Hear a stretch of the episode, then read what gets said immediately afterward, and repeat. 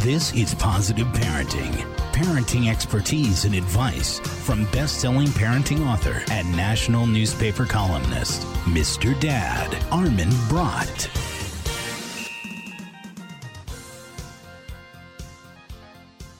Hello and welcome to Positive Parenting. I'm Armin Brott, the founder of MrDad.com.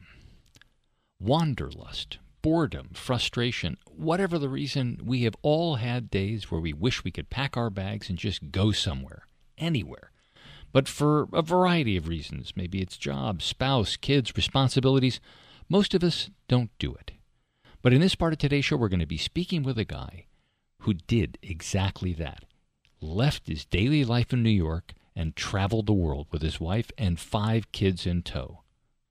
Watching the sailboats on the Hudson River during his breaks, our guest dared to dream and craved a life that was full of more than just surviving day to day. And despite having no sailing experience, his wife's phobia of deep water, and already being financially stretched, this family of seven turned their excuses into reasons and their fears into motivation as they set off on a voyage that ultimately took them 5,000 miles from New York to the Caribbean and back. Their journey included plenty of learning and adventure, showed them the value of doing things their own way, and most importantly, gave them time together as a family before their oldest daughter left for college. I'm Armin Brott. We'll start talking about a family's life changing year on a sailboat when Positive Parenting continues right after this. I'm in almost every school bus and classroom. You see me around the neighborhood and you tell me that I'm a pretty good kid.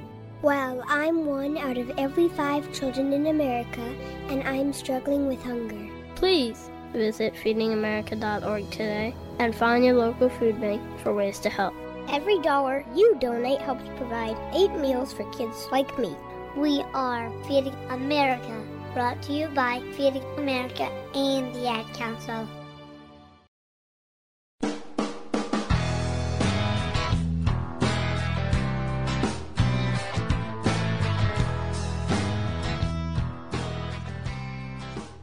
Welcome back to Positive Parenting. I'm Armin Brott. My guest for this part of today's show is Erik Orton, who's the co author with his wife, Emily, of Seven at Sea Why a New York City Family Cast Off Convention for a Life Changing Year on a Sailboat.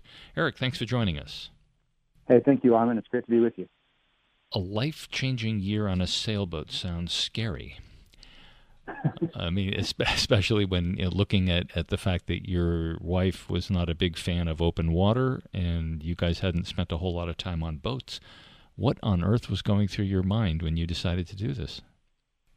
Uh, well, on on at first glance, it might look and sound scary, but we took it very slowly and deliberately, and we we inched our way up to this one. It wasn't just a chuck it all, you know, quit your job, go buy a sailboat and figure it out. We actually took many years learning how to sail as a family, uh, getting comfortable in the water, being safe. Uh, you know, we I worked downtown near the financial district, doing kind of a night temp job that was paying the bills at the time, and I was just unhappy with what I was doing and uh, wanted to do something that would kind of fill me with life and enthusiasm. And there was this sailing school downstairs, and I would go for my walks along the river when I took dinner breaks and just saw these sailboats going up and down at sunset, and it looked peaceful and beautiful. And I thought I wanted to learn how to sail. And on the one hand, I felt very intimidated by it because I never really grew up sailing. I don't come from a sailing home or family, and didn't know anything about it. And it always felt like it was for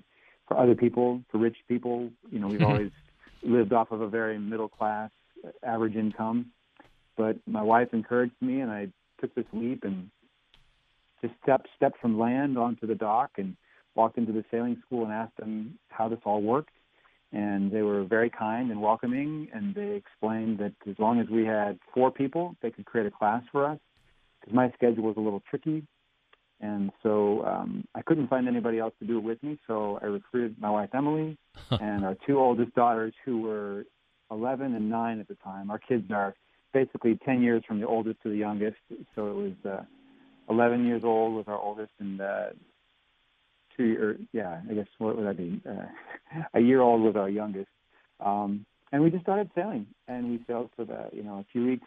Emily and I took the test, and we passed, and that got us a little card that said we, you know most people would rent us a boat for a few hours or half a day, and and then gradually over you know the next seat we went and we found a sailboat a place out in New Jersey that would rent to us for a half a day and we took the kids out all five kids and it was a complete disaster.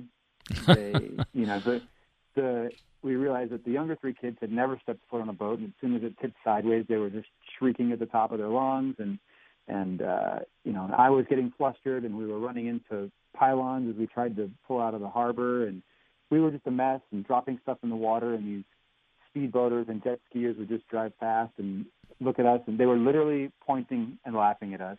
Uh, and so we, you know, it was a rocky start, but we got our yeah. act together and we, you know, proceeded season to season learning how to sail um, on slightly bigger boats and bigger water and taking, Emma and I would take a trip every now and then to the Caribbean to get certified. And then I think it was five years from when we first sailed to when we actually bought a boat and moved aboard. And and uh, so it was a gradual thing and we brought the kids along with us and they were a part of it the whole way. And so mm-hmm.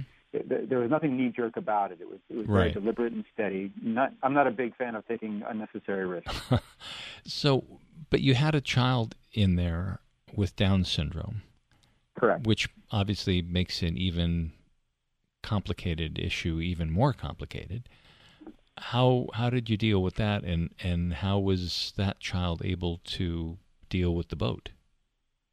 Yeah, Lily is our youngest, and uh, she has Down syndrome, and and we uh, we homeschool our kids. We've been doing that for a long time, and uh, she has always really thrived being in a place where she's got lots of siblings and plenty of people to interact with her and she had a whole bunch of therapists that would come over. I think we at one point we had I want to say four therapists four times a week, so it was like 16 therapist appointments. Wow. And and it was just a lot. And uh, you know, it was great because she was progressing and they cared about her. Uh, but at some point, we kind of just said, you know, we wonder if maybe a little bit less might be fine because it was starting to really impact our other kids, you know, and they they loved Lily and they supported her, but also it meant that they had to be home because we homeschooled. They basically had to, to Emily had to come back home because I was at work, and they had to be here, and and so they felt kind of tethered. And we explored this idea of scaling it back, which we did. The therapists were, you know, supportive for a trial run, and we did that. And because Emily and the kids weren't as tied to home. They were able to get out more and do more field trips and go on excursions. And going into those new places and new experiences and being able to have, instead of just always being cooped up in our apartment, because we live in a two bedroom apartment in New York City and that's only so much space. And her being in new places actually boosted her progress and her growth. And all the therapists agreed. And, and it wasn't overnight, but eventually we decided, decided that, you know, if being in new places and, and having new experiences and, and real tangible things, not just on paper or on a screen, were you know were a gateway to her growth, then we just felt like going out on a, on a boat and, and having this time as a family could really be beneficial rather than detrimental, especially for Lily. And, and so that was that was very much a part of our our decision making process on what would be good for our kids all of our kids, mm-hmm. including Lily, and it felt like being on a boat could actually really, you know, help her in, in what she in her growth. And how did she do? Did she was she interested in in the whole thing? Did she find it therapeutic or relaxing or scary? What uh, was what was her take on it? Oh, she she loved it. I mean, we all had we all had stressful moments and some scary moments, you know, as anybody would have in their life over the course of a year. But Lily, she's just Lily has a magical, special power, and she's by and large very um, cheerful and happy and optimistic. And she um, she makes friends wherever she goes, and she helped us make friends, being in new places and new islands, and, and as we would just show up and want to make friends quickly. And she went from being a non-swimmer to being a very strong swimmer. And we had we had pretty strict rules on safety uh, because because her and her her brother, who's our our fourth child, uh, our only son, they did not swim when we went out on this trip, and so we said, you know, starting out, you have to wear your life jacket anytime you're on deck. If you're below deck in your cabin, you're you know, and we're at anchor, you don't have to wear a life jacket. But if you're above deck, you have to wear a life jacket, and you have to be clipped into a jack line, which is basically a, a rope that runs the length of the boat, so that if something happened they fell overboard, they literally can't go anywhere. And and but you know we'd spend time at anchor and they would jump off the back of the boat with their siblings and practice swimming in life jackets and they just got better and stronger and more capable. And eventually Lily always wore a life jacket whenever she was in the water but she she just became this confident swimmer. Um she was great with people. She her her speech grew her um you know her her cognitive abilities. And and so as a parent just from like an education and intellectual standpoint it was great for her. And and socially it was great for her and, and the rest of us as well. So I, I feel like it was a win in all directions. And when you presented this idea after the, the years of preparation of what do you guys think about packing up and living on a boat for a year? How did that go over? You know it's, it's a great question Armin because uh, I don't know that I ever pitched it in a in a direct way. Emily has this memory that she shared with me, and, and obviously I was there, so I remember it too. But we were, um, you know, we'd gone sailing. We'd sailed off and on as a family a couple of seasons, and I had started to find, you know, videos, YouTube videos, and blogs about other families that were out there, and I would just watch them. And sometimes I would email the link to Emily and share it with her and say, "Isn't this kind of cool?" And then I would sit in the living room and watch them on the TV, and my kids would gather around, and and so they saw me getting interested in this, and they would start to ask questions. And so it never really came out of the blue. And I remember there was one day though I was just standing looking into our living room, leaning against the wall, and my kids were there playing games and reading, and Emily kind of snuggled up next to me, and I said, you know, I think the seven of us on a boat for a long time would be enough universe for me. And and for some reason, this really melted Emily's heart because she she's not she's a homebody. She likes to stay in one place. And and I said, you know, we if, and I said if we went out, then it wouldn't be like we'd just be on the go constantly. We'd be able to have our home with us. We wouldn't have to be packing and unpacking. We'd have a kitchen and and we'd have our clothes and it would just be kind of like in an RV, I guess, that you just sort of that moves on the water and you take it from place to place. And and so and you know, and I was like, you know, just think of all the time we could have together as a family.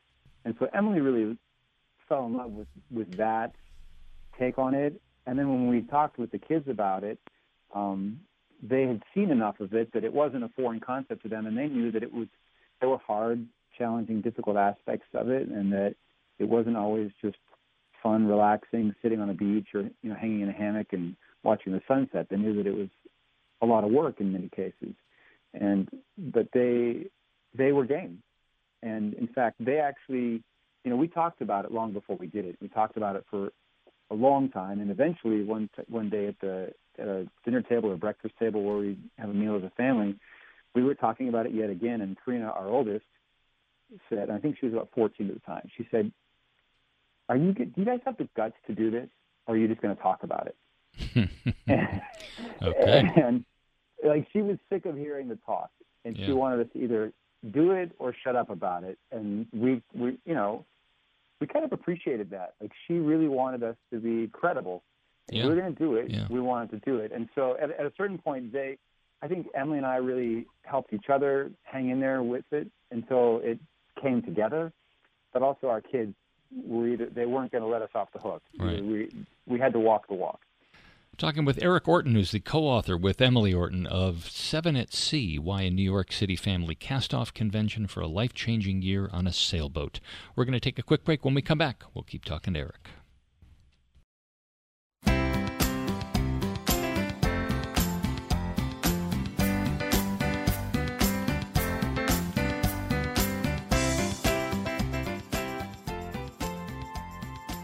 Welcome back to Positive Parenting. I'm Armin Brott. If you're just joining us, I'm talking with Erik Orton, who's the co author with Emily Orton of Seven at Sea Why a New York City Family Cast Off Convention for a Life Changing Year on a Sailboat. And uh, want to have you talk a little bit about, or maybe more than a little bit, about what kinds of things were going on during this year. Uh, you said that you had homeschooled the kids, so you obviously were, were continuing that, but were there was there something about living on the boat that was more conducive to education or less conducive to education, or, or how, how did how did the education part fit in? Oh, Emily and I care a lot about education for ourselves and for our kids, and and a lot of people who go out on boats, because we know a lot of them, they they have to make an educational shift. They they start the homeschool so that they can go out on a boat. And we've been homeschooling already, and so for us, in many ways, it was just a a continuation of what we'd already been doing. It was really just a, a change of venue. Uh, but we also believe that there's a lot to learn in life that you, and, and we love books. We've obviously written a book, um, but we also think that there's so much that you can only learn by venturing out into the world and, and seeing it firsthand with your own eyes and smelling smells and tasting tastes and, and being in places. And we just felt like uh, we, you know, we wanted to see parts of the world for ourselves, but we also wanted to see it with our kids as a family. And uh, and we were genuinely surprised because we went out and you know and we we went through a very steep learning curve at first because we we I think we got ourselves way in over our heads. Even despite all of our preparation, we got out there and realized how much we did not know. And we had right at the beginning what what we call dreamer's remorse. We're like, you know, we bought the boat, we're here in the Caribbean, and we're miserable. and hmm. uh, but but we persevered through that that tough patch that I think anybody goes through when they do something that feels big. And we had our, re- our regular rhythm of, of school and, and, and book learning, but then uh, we met other families that were out there with their kids, and, and I tell you, there was just something really uh, special about how these kids interacted, uh, because first of all, they become very independent and competent kids because um, things are asked of them that are very real. You know, our kids would they would do night watches when we're doing overnight crossings, and so they would be in charge of the boat for two hours at a time as a pair. Um, you know, while I'd go sleep a little bit, and and so in some ways they they took on adult responsibilities that I think helped them mature and, and grow.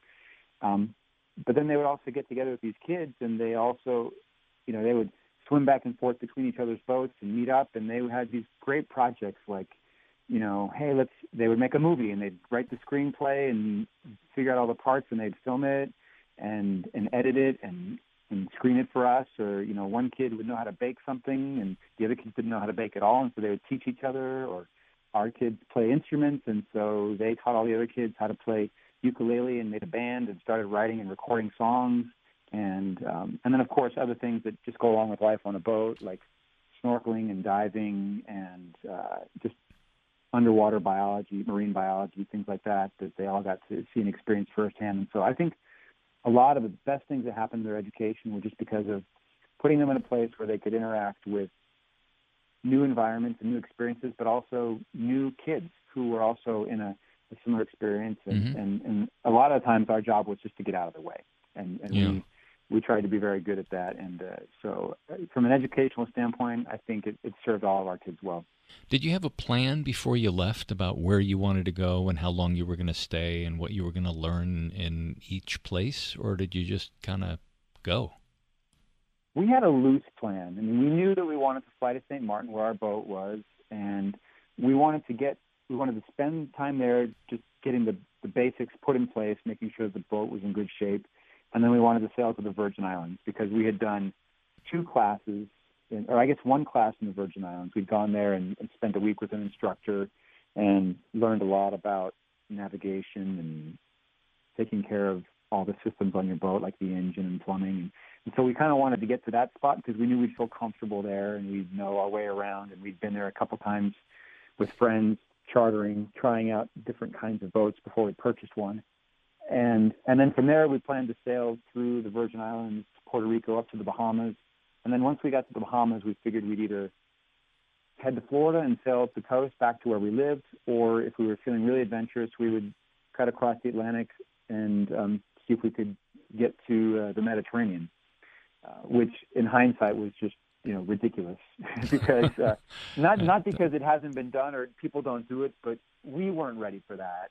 Uh, we didn't have enough time available in our you know we'd kind of blocked out this year, and to do something like that you know, you got to plan it with the seasons. And we just, there was a lot we didn't know, and so we had this rough idea, and um, I was I was very go go go, kind of still stuck in my life in New York City, where it's fast paced and things happen on a schedule and and they're very predictable. And once you get on a boat and you're dealing with the ocean, and especially in the Caribbean, you, you need to really humble yourself. At least I needed to humble myself and just realize that there are bigger forces at play. And and I could not change hurricane season no matter how much I tried. And you know things that needed to be resolved, like we had to fix one of our engines, and and you can only eh, you know exert so much effort to try and make other people do what you want them to do. And it, and we just luckily we were kind of shut down in trying to get out of St. Martin quickly. We ended up spending instead of a week there, we ended up spending three months there, and it was the absolute best thing that happened to us because we learned to slow down. We learned to be where we were. We met people that have become lifelong friends of ours. We got to learn the the beauty of exploring something or a place slowly and deeply rather than just dropping in and kind of making a lap around the island and 24, 48 hours moving on to the next island. Uh, learning that there's just if you if we slow down and and and let ourselves open our minds and eyes and ears to, to what's there, there's there's so much richness richness in almost every place. And so uh, we had a plan, Armin, but that plan got chucked pretty early on, and mm-hmm. uh, yeah. Uh, and it was like I say, it was it was the best thing that happened to us.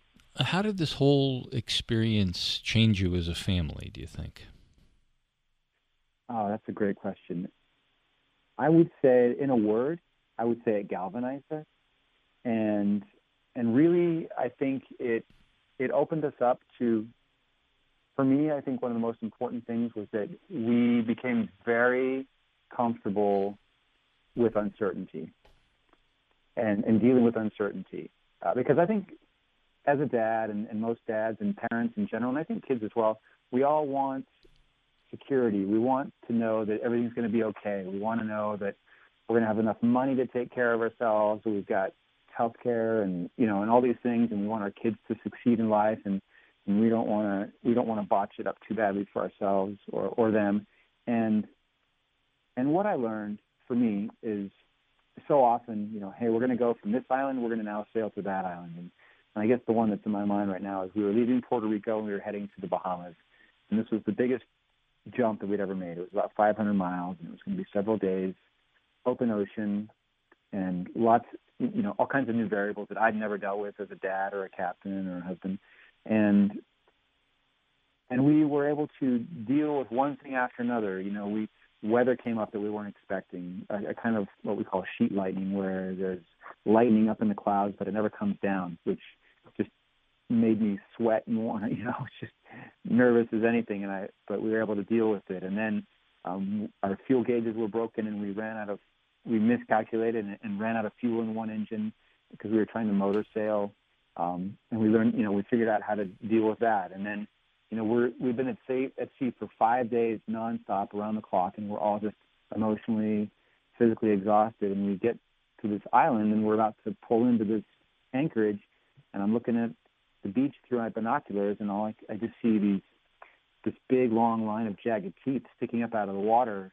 And I pass the binoculars to Emily, and I said, "Do you do you see the reef that I see that's completely closing us off from this anchorage?" And she sees it too, and I'm like, it's not on the charts, and you know, but that's where we're supposed to. go. Otherwise, you know, if we don't get in there, we have to sail through another night, and we were just spent. And um, we zoomed in real close onto the charts on our iPad. We were using navigate, and sure enough, if you go close enough, there's this teeny little reef, which is big enough to stop a boat, but there was this little gap of maybe 25 feet wide where we could cut in, and uh, we you know the kids knew what to do, and we got the boat lined up, and hmm. got the sails down, wow. and, and you know we were able to lace in and and get there. But you just realize that things are going to come up, and you can't solve every problem from 100 miles out. Sometimes you just got to wait. I guess for me, the lesson I learned is wait and let things emerge. Yeah. And and give things time to to evolve, and don't feel like you have to have it all planned out, and and you know you don't have to have all the answers before you you cast right. off and, and take a take a risk. We're completely out of time, but I just want to ask you one more yes or no question. Would you do it again? 100%, absolutely. Okay. All right. Erik Orton, thank you very much. He's the author of Seven, or co author of Seven at Sea Why New York City Family Cast Off Convention for a Life Changing Year on a Sailboat. Thank you. Thank, you, Armin.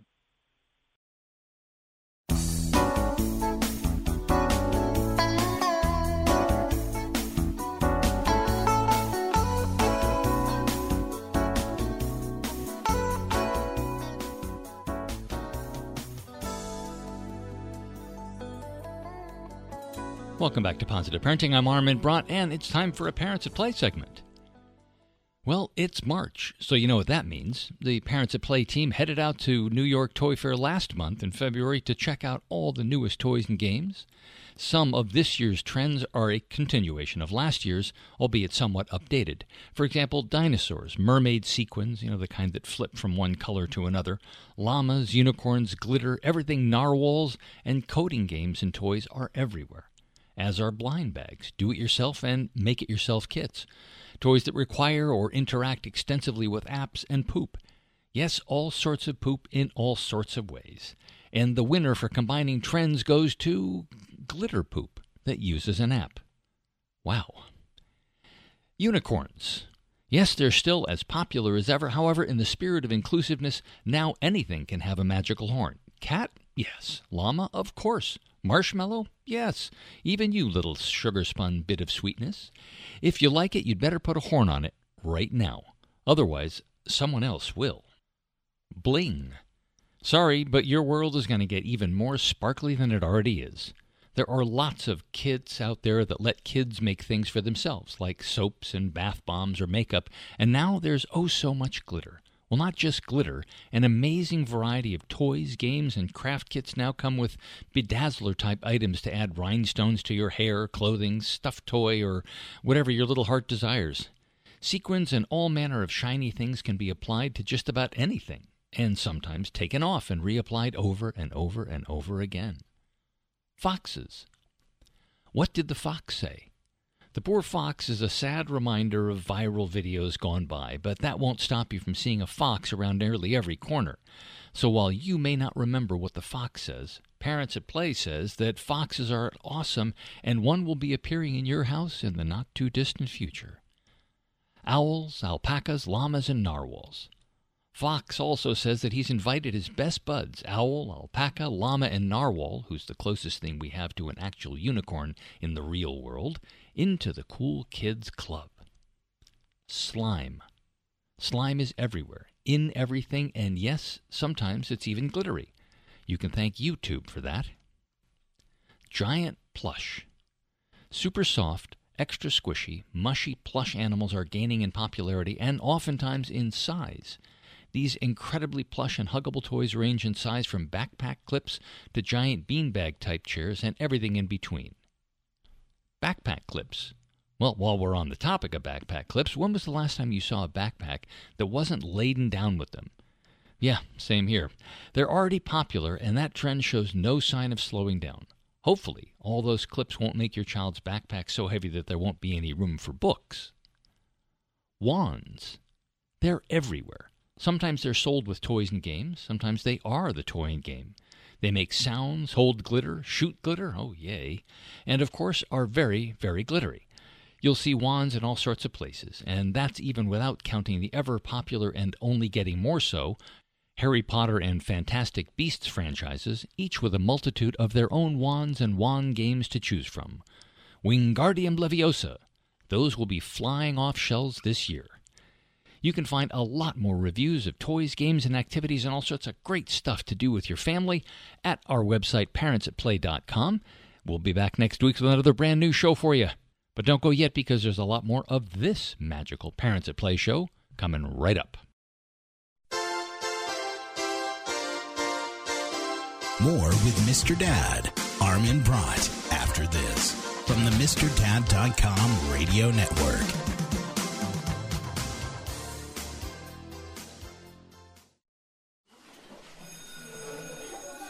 All right, class, let's hear what everyone did this weekend. Jill? Well, I raised my older sister to a big oak tree. It was at least a hundred years old. My mom said I must have set a record or something. And then we went down by a stream and perched up on this huge rock and saw all these little minnows swimming around way below us. And then I rescued my little brother from an evil slug king who was guarding him at the bush fortress. And my sister and I brought him back to our super twig fort for safety. And then we all laid out and told stories until it got dark. And the Big Dipper led us all the way home. Awesome. Where were you, Jill? Yeah. We went to the forest. It's not that far away. Anyone want to come this weekend? Ask your parents to take you and your friends to the forest this week and find the fun, adventurous you. It's closer than you think. Check out discovertheforest.org. Brought to you by the U.S. Forest Service and the Ad Council.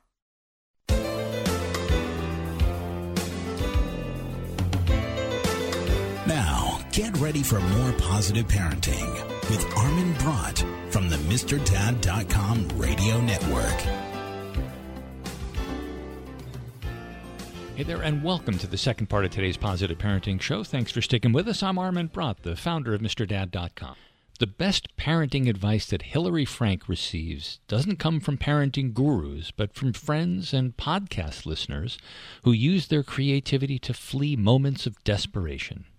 In Hillary's new book, one mother threatens to sing in public anytime her daughters argue. Another discovers that the best way to put her kids to sleep is to bark like a dog while she's out driving. In this part of today's show, we're going to be talking with Hillary Frank about her collection of unusual techniques that parents use in stressful situations to calm their children and themselves. These weird parenting wins work for parents with children of all ages. From using the Fresh Prince of Bel Air theme song to lull a colicky infant, to convincing her kids that Toys R Us is a membership only club, parents in Hillary's book are as ingenious as they are eccentric. They use their tricks to foster fun, inspire their kids to diversify their appetites, stop sibling rivalry, cultivate independence, develop manners, and even talk to their parents. Moms and dads are masters of finding imaginative ways to salvage time, money, and their sanity. So sit back and get ready for some relatable, sometimes hysterical victories that will inspire you to stop searching for perfection and just embrace your humanity. And it all starts right after this. This message is for all of you sitting in the passenger seat. And apologies if it gets a little uncomfortable, but how does it feel to be at the mercy of someone who thinks a random text is more important than your life? Someone who takes their eyes off the road while speeding along in a three ton hunk of steel. Freaky, right? Well, why not just ask them to stop? Or better yet, volunteer to text for them. It might be a little awkward, but believe me, you'll live. Learn more at stoptextsstopwrecks.org. Brought to you by the Ad Council and the National Highway Traffic Safety Administration.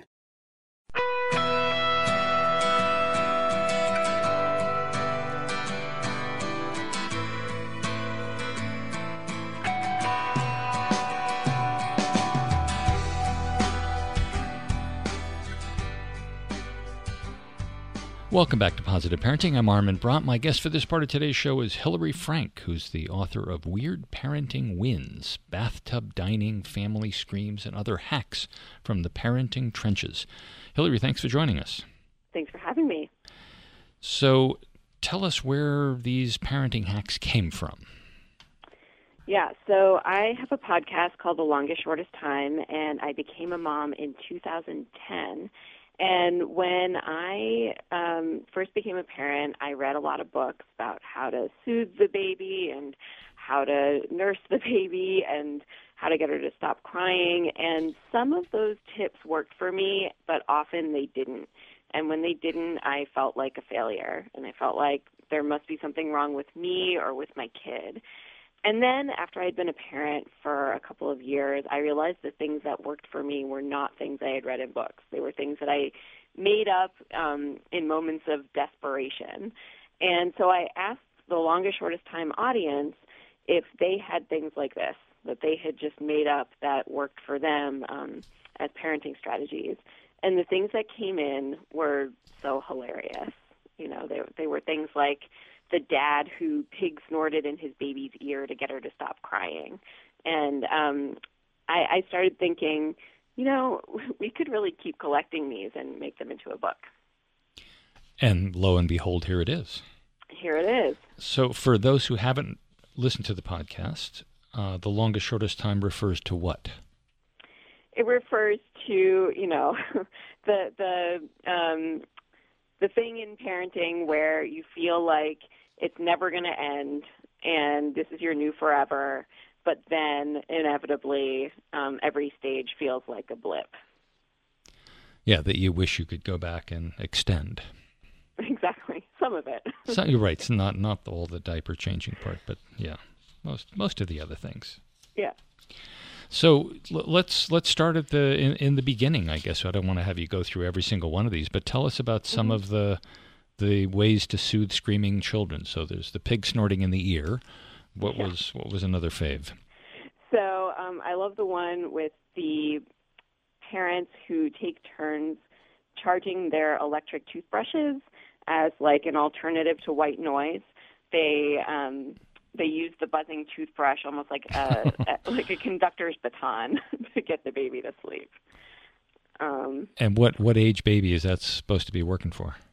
You know, for a little baby. Okay. For for like you know, like three months old. Okay. um, all right. If, if, it works, all right. So. Yeah. Um, people find all kinds of white noise alternatives. There was actually even one mom who like turns on white noise on her radio, like gets between stations in order to get the white noise in the car. Um, and then there's the mom who dog barks to get her kid to stop crying. And some of these are like, you know, they work so well that you almost regret that you tried them in the first place because now this mom has to dog bark in the car like for entire car rides to get her kid to stop crying. so, what do, what do these people say to you when they're submitting something like this? Hey, here's a cool idea, or what? Well, how does so, how does the know, conversation go? Right. So it started out as a blog post where people were just um, submitting comments on this blog post, and then um, once I knew I was actually making a book, I made a formal submission form on the Longest Shortest Time website. So, and I um, divided it up into categories. So, like how to soothe a screaming child, um, eating, potty training, communication with older kids, and then people could submit specifically under those categories. Ah, okay. And so there's there's 12 chapters, but are there more more categories than that? Um, no, there were there were the categories that are in the book. Ah, okay. And if is it still open? Are you working on volume two? Not currently, um, but I'm still taking. People have been submitting them to me through our newsletter, um, and I've been sending out um, exclusive, uh, exclusive new weird parenting wins through the newsletter. Okay, so so let's talk about some of the the things I think. Well, I guess I'm look. Every single one of these is something that mm-hmm. parents have probably had some problems with. Hence, mm-hmm. they're being in the book. But how do you get kids to eat stuff when they're just? I mean, I I had a child. I'm sure a lot of people did who would only eat the white food group for what seemed like probably two years. Yeah. Um, so one that I love is a mom whose kid had like an eagle eye for veggies mixed into his food. And so she did this thing called fancy dinner night. And what she did was she'd say, okay, it's fancy dinner night. And then she would pull out all their fancy china and crystal goblets.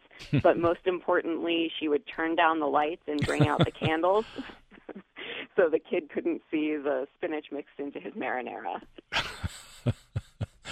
That's very good. Very clever.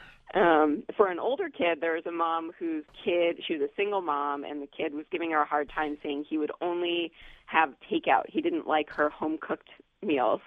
And so um, she snuck home some. Um, well, first she, she they did some they did uh, leftovers um, from a restaurant, and she used the takeout containers to pack her home cooked meals in, and he he thought it was takeout. And then she started buying takeout containers from wholesale wholesalers so that she could um, continue this practice. So, did you hear from any people who got caught by their kids? Yeah. So often it doesn't happen until later. Um, and a lot of these wins for for the younger kids are white lies, and but but there's less of that when the kids get older. But there's one mom who got caught. She was also a single mom, and she had three daughters, and they lived in a place where there were a lot of wolf spiders, and wolf spiders, you know, understandably really frightened the girls. And so she told them they they were like having trouble going to sleep, and she told them that spiders notoriously hate the smell of perfume. So she got some cheap perfume and started spraying it in around the rooms and the girls believed that it would keep spiders away. And when they grew up, she admitted to them that this was a lie, or I guess they they they said, "Well, why don't you use some perfume to get the spiders out of your house?" And she said, "Oh, well, that's not true. I made that up." And they got mad at her, and she was like, "Come on, look, the situation is I was a single mom. I had three girls. What was I supposed to do? And and they let her off the hook. That's pretty good. Yeah, mm-hmm. and I've had had a couple of those things with with one of my kids. I can't even remember what the thing was, but somehow convincing her to try something new that she hated and and at the end of it kind of rubbing it in a little bit and saying, "You know what you just ate?" And she, I remember her reaction was just, "Oh, oops," I guess. oh, yes. If I would have known that, I would have screamed. But it was actually good. Yeah. All right. So the you have the, a, a large category which is going to be open to to all sorts of people's different interpretations. But the art of getting your kid to act like a person. Yeah. What does that even mean? I mean, I think there's a lot of stuff that we just take for granted as we get older that are things that people do. Like they go to the bathroom in the toilet and they have hygiene. They like trim their nails and take care of their boogers and uh you know, don't scream in public. Um and so this this sort of encompasses all of that stuff. So what are what are a couple of good ones out of there? Yeah, so um let's see. There is uh the the well some of these come from people who are not parents so one of them came from um a woman who when she was a babysitter um she was she was babysitting two potty trained boys but they refused to use the bathroom before they left and the, before they left the house. And so um she needed them to go because inevitably one of them would like have to go in there in the car or once they got to the playground. And so she invented something called pea soup which means they would all go in the same toilet. They would take turns going in the toilet and then naming what their ingredient was for the soup. And then they would all they would flush it which would cook the soup. And so it would be like you know one of them added the bacon the other added eggs and others other added hash browns and then they flush it and it's soup. Wow. That just sounds revolting just the, it's the super gross. the idea of it yeah. gross right? Well yeah of course they do yeah i guess yeah. one of the one of the things that often works in these kinds of situations is just giving in Mm-hmm. And I, mm-hmm. mean, I had a, a, friend of mine was telling me that years ago about uh, his, one of his kids was going through a stage where the kid would not get into the car unless he was completely naked. And yeah, you know, you think, okay, you've spent all this time fighting, and know you got to get this on, and, and trying to pull of screaming kid's arms and legs into clothes, and and then after a while, you just say, you know what, go ahead.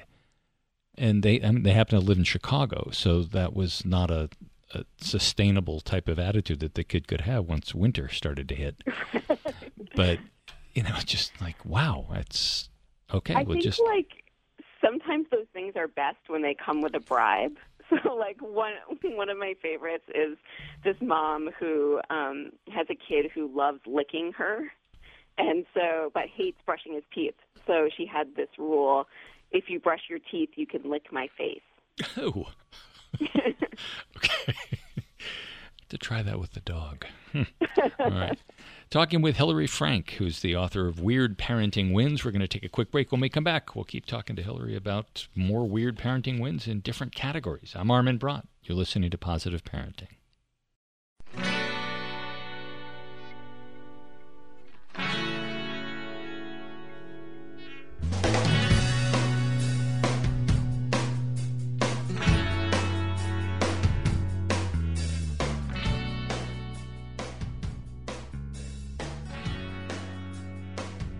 Welcome back to Positive Parenting. I'm Armin Brott. If you're just joining us, talking with Hillary Frank, who's the author of Weird Parenting Wins, and the subtitle is Bathtub Dining, Family Screams, and Other Hacks from the Parenting Trenches.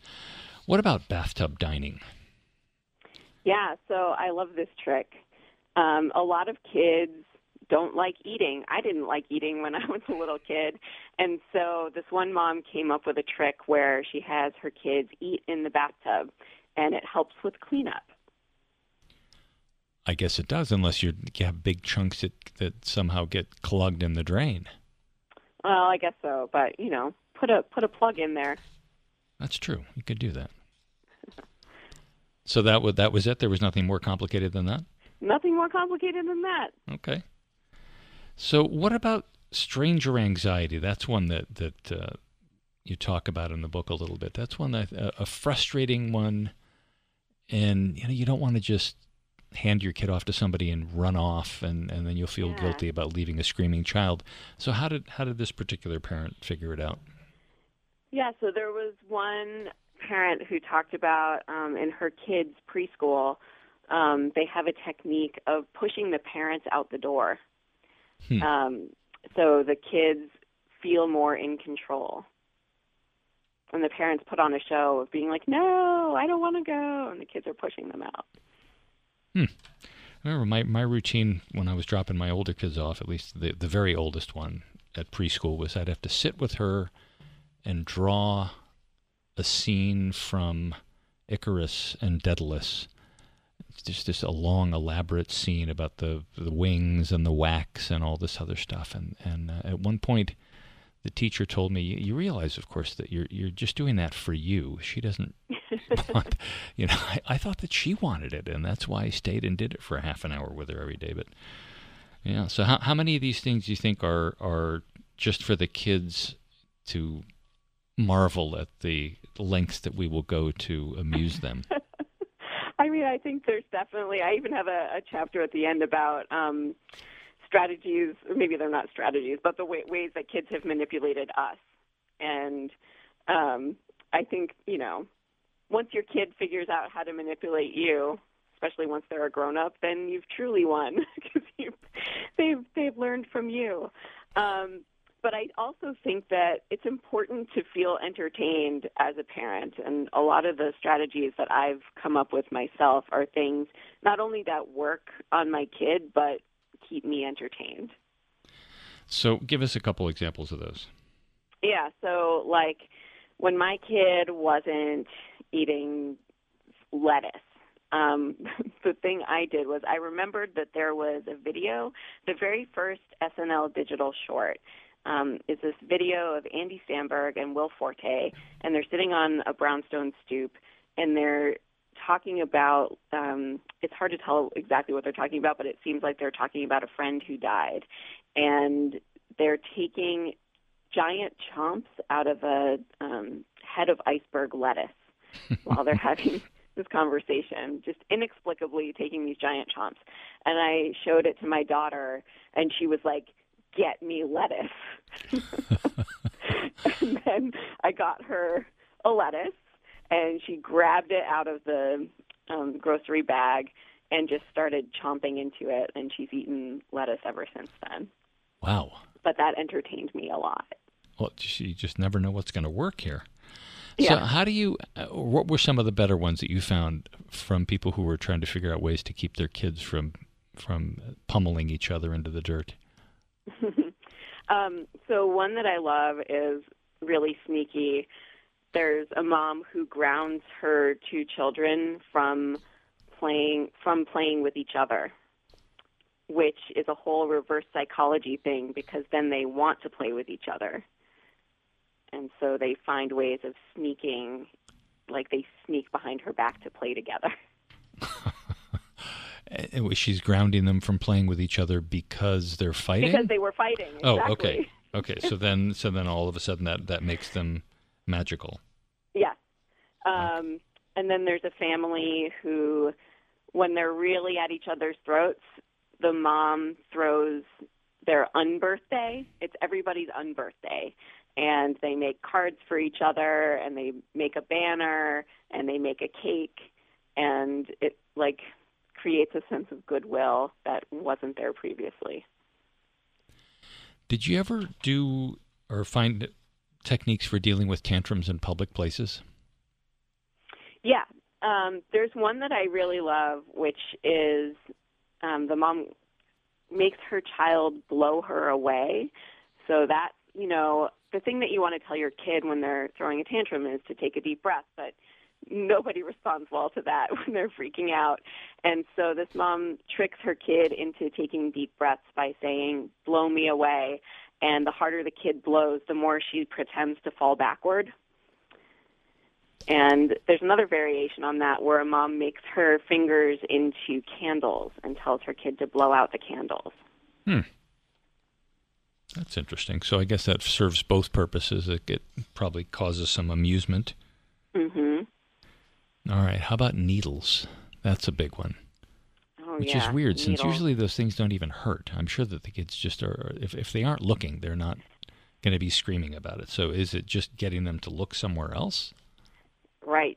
Um, so there's one mom who does a thing where she gets her daughter to work with her on writing a story about a girl who has to fight the flu dragon. And they come up with a story and it's it's cool because then they can um talk about it when they're getting the shot. And they even brought in a glittery vaccine sword and they like march into the doctor's office ready to like fight the flu vac- the flu vaccine together. Wow. All right, that's kind of cute.